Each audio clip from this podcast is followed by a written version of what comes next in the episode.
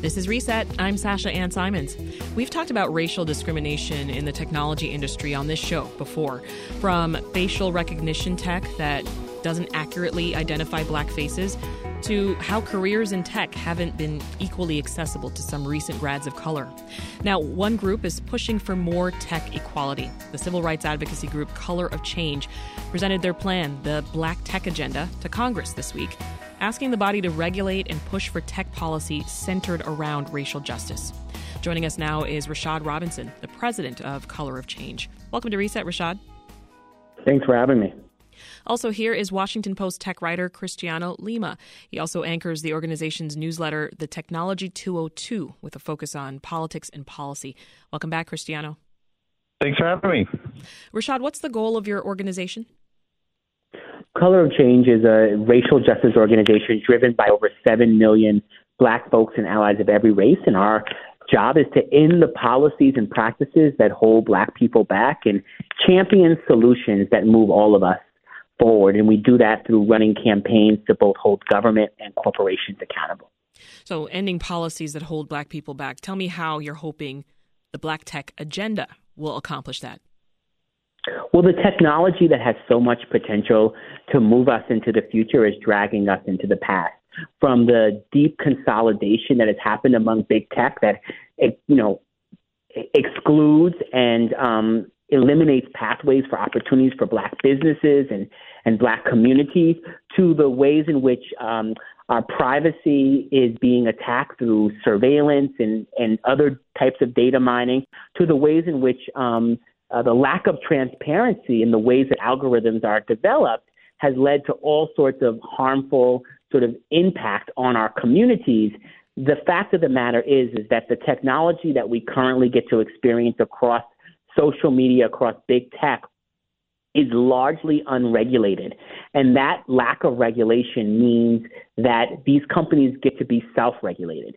And I guess for your listeners, what we could imagine is that if you think about your cars, for instance, um, if you're driving right now, your car is not safe because of the benevolence of the auto industry. It is safe because of a set of standards that government has put in place and then a whole set of infrastructure that is in place. And it's someone that has led an organization that has for years had gone toe to toe with some of these biggest platforms, demanding that they make changes to deal with the harms that get exposed day in and day out by folks like Cristiano and other reporters um, across the media landscape, what we recognize as self regulated companies or unregulated companies.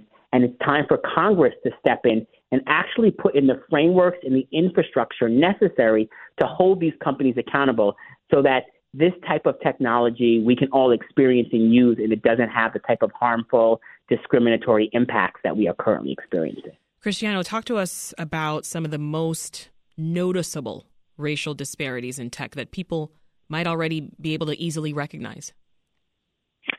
Right. So the agenda tries to address uh, a number of issues that lawmakers on Capitol Hill have been increasingly um, turning their focus on, um, particularly within the, the Democratic caucus. But, you know, it, it spans from uh, potential discriminatory use of data. So, you know, the information that tech companies are collecting, whether it's being used for discriminatory purposes, that's something that some lawmakers have tried to address through privacy legislation. Uh, we've also heard widespread concerns, as Rashad alluded to, about uh, biases and algorithms uh, that are embedded in a lot of these services, sort of perpetuating uh, inequality. And so we, have seen efforts on, on Capitol Hill to craft legislation, and part that was uh, addressed in this agenda as well, that would require companies to vet their algorithms for uh, biases and, and potential discriminatory uses. But but a lot of what's in, in the agenda goes beyond uh, what we've already seen introduced in legislation on Capitol Hill, and, and I think Rashad would tell you certainly they're uh, hoping that it'll play a more prominent focus as uh, lawmakers continue to try to grapple with these companies that um, have have largely gone un- unregulated in many aspects. Yeah, Rashad, I want to dig into some of your uh, your plan here. It's got six pillars, and uh, I want to start with the uh, antitrust and small business one. It's a robust antitrust policy. What do you mean by that?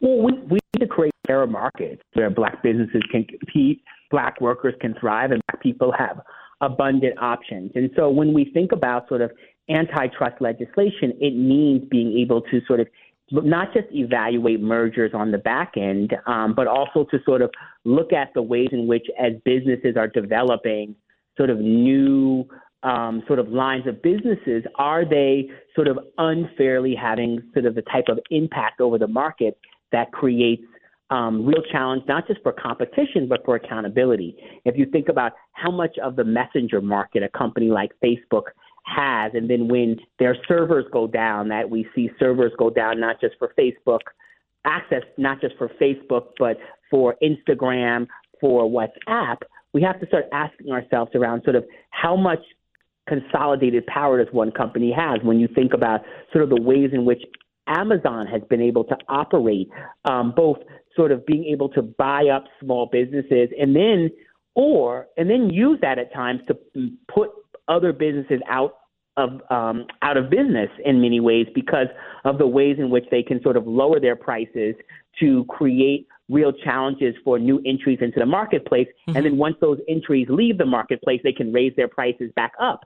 When you think about things like black hair care products and other things, if Amazon then becomes the sort of sole gatekeeper of the type of products that, that even our community should have sort of more ownership over, then it creates real barriers for entry for us to be able to develop businesses, to be able to have economic freedom. And these big businesses both can control not just what they sell, but the actual marketplace of where things are sold.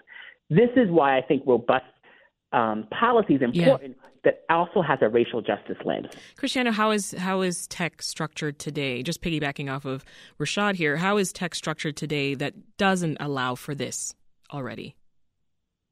Uh, when you say tech, uh, you mean companies or policies or companies? Yeah, so you know we, we've seen concerns voiced for years um, in Washington that uh, companies a lot of times uh, put their profits over uh, the safety of their users, and particularly among uh, communities of color um, and minorities. And so, you know, this is something we, we've heard lawmakers voice concern um, is uh, visible in, in some of their policies, whether it's around hate speech uh, in advertising or in sort of organic content on social media. Um, but but also in uh, the way that the companies internally structure themselves. Uh, but mm. you know something that that was was striking in um, to me in terms of the the black tech agenda that Rashad's group put out is it is it really touched on uh, uh, a, a, a, wide spectrum of the internet stack. You know, so it, it was looking at uh, concerns around issues not just on social media but also internet service providers. You know, um, there have been concerns for years about what, what's known as the digital divide. Mm-hmm. Um, this idea that um, different communities just have different levels of access to the internet, and so you know when we're talking about social media, there, there are people that still lack the ability to, to get on the internet. Um, and so uh, from from speaking with Rashad, and, and he's been a uh, a key um, agitator and advocate um, for a lot of these causes on Capitol Hill. I know that um, his group and others have been pushing for change along several of those fronts. Yeah. This is Reset. I'm Sasha Ann Simons. We're talking about a push for racial equity in tech with Cristiano Lima, Washington Post tech reporter, and Rashad Robinson, who's the president of the nonprofit civil rights advocacy organization called Color of Change. Um, what struck me in this black tech agenda was, you know, the specific talks about forcing tech companies to address discrimination in their decision making.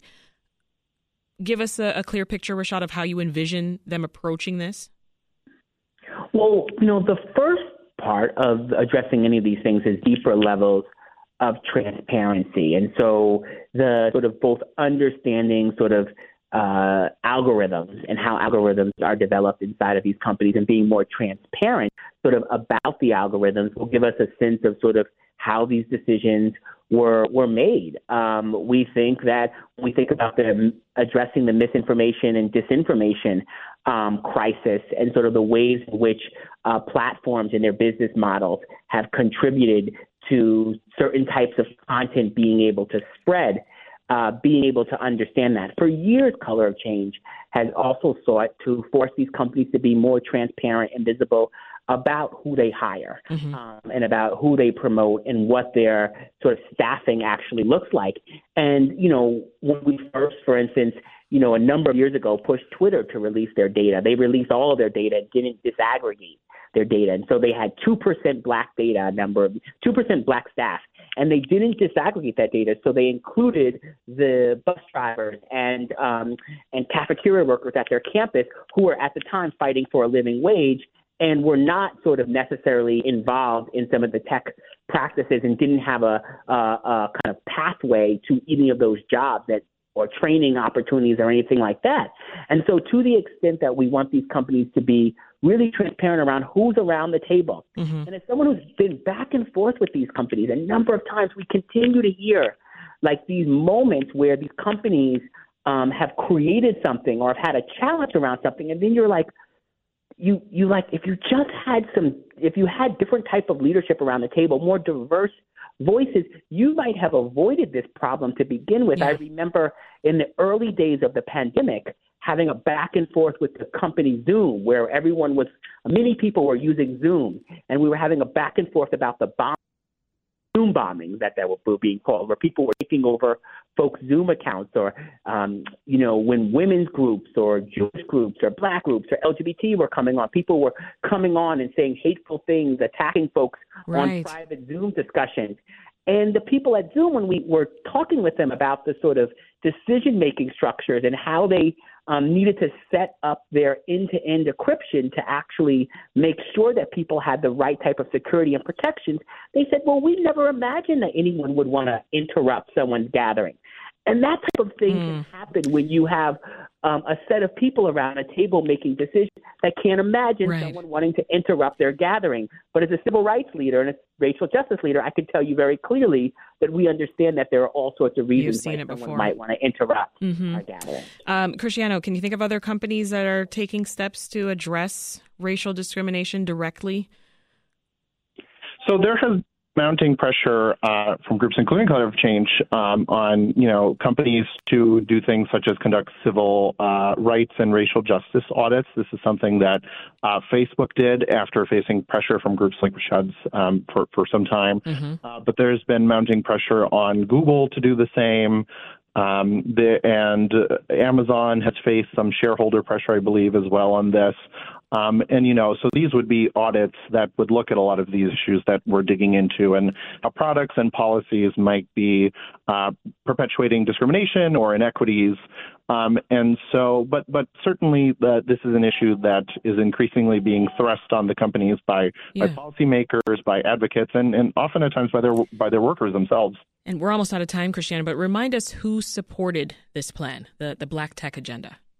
Yes, that's right. So it drew endorsements from Senator Booker and Senator Warner and and uh, Congresswomen Jayapal and Robin Kelly, and they've all been sort of leads on these issues on Capitol Hill. Very interesting stuff. We'll have to leave it there for now. You'll find more information about the Black Tech Agenda at colorofchange.org. Cristiano Lima is a Washington Post tech reporter and anchors the Technology 202 newsletter, and Rashad Robinson is president of Color of Change. Thank you both.